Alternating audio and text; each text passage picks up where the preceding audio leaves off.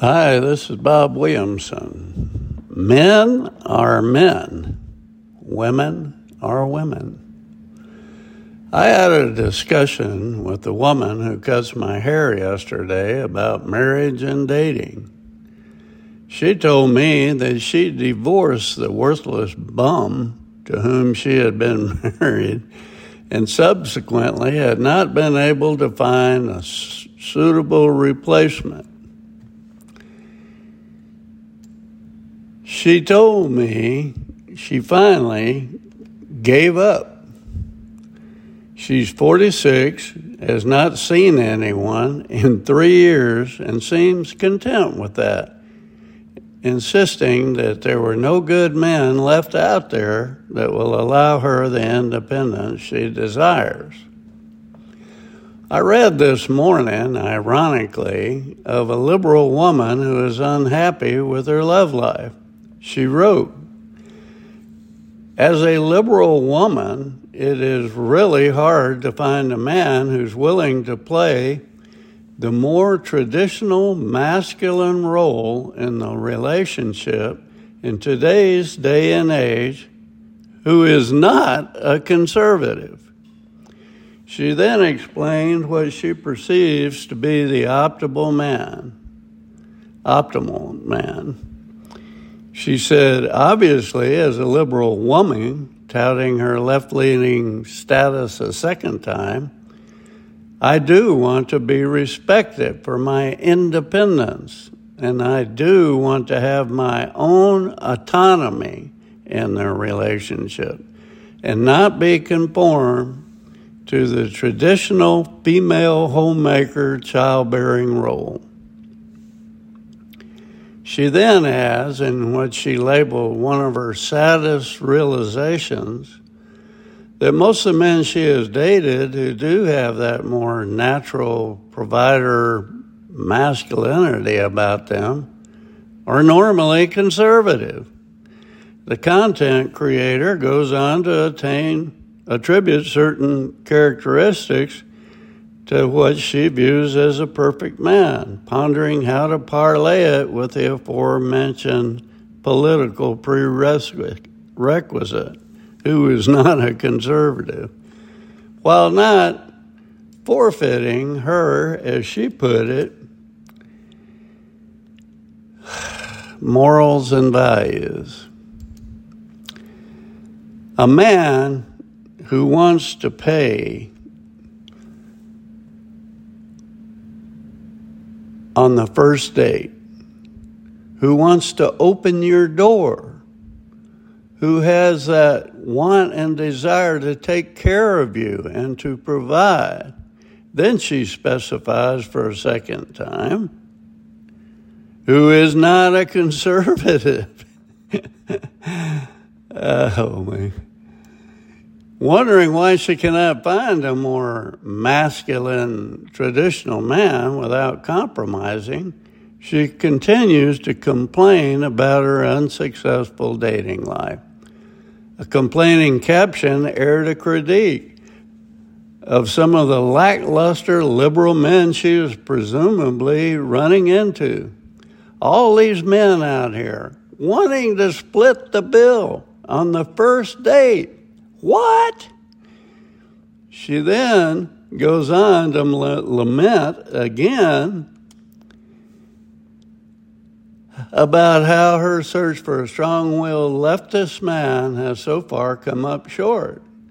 Before asking if she is being unreasonable, I don't really know what to do because I don't want to compromise my morals and values just to find a man. Am I asking to have my cake and eat it too? you think? She then adds in what she labeled one of her saddest realizations that most of the men that I dated who do have that more natural provider masculinity about them are normally conservative. uh, I suppose she might want to think about following suit with the lady that cuts my hair and just li- live alone for the rest of her life. Or she might leave the politics out and take a look at what God has to say about marriage and not judge by conservative or liberal. If I were to counsel her, I would ask, what is the shame of being in a traditional female homemaker childbearing role? According to my interpretation of the Bible, God has assigned specific roles to men and women. I would argue that the man should be the provider, guardian, and leader of the family unit. Not all women can have a childbearing role, but those who can certainly should assume the role of a loving mother. Keep their home clean, be a faithful wife, and oh my God, cook. I don't ask my wife to take out the trash or work on the car or farm. She doesn't ask me to clean house or cook unless it's grilling something. We've been married for 52 years, and this formula has worked great for us. She likes for me to take care of her and open doors and work very hard to earn enough for us to live a good life. She doesn't want autonomy, rather that we merely discuss our options. I welcome her input, but we both know in the end someone has to call the shot, right or wrong, and that responsibility goes to me. Not because I'm on a power trip, because that is how we believe God set it up, and that is how she prefers it.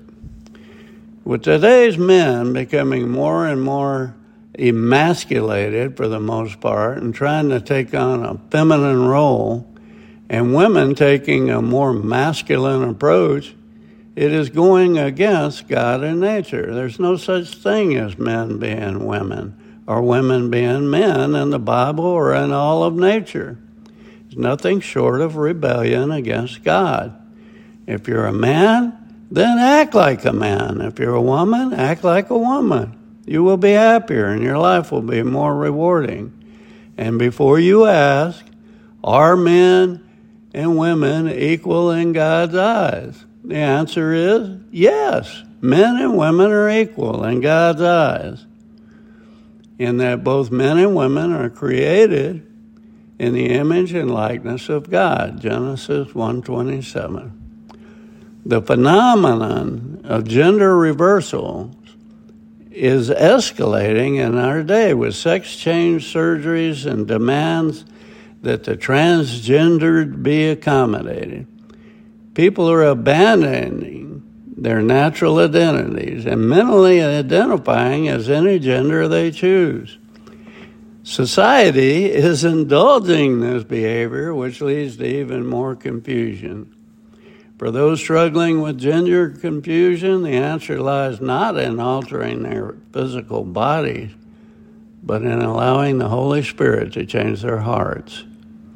When we submit ourselves fully to the Lordship of Jesus, we desire to follow His design for us rather than choose our own. Galatians 2:20 I have been crucified with Christ. It is no longer I who live, but Christ who lives in me. And the life I now live in the flesh, I live by faith in the Son of God, who loved me and gave himself for me. So, all you women's libbers and girly boys can write if you must, but I suggest reading the Bible first. God's the author of His holy word, and I'm merely a reader and messenger boy.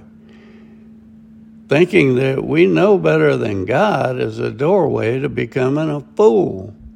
When a man defies his masculinity or a woman rejects her femininity, it is a symptom of grosser sin, rejection of God's ultimate authority.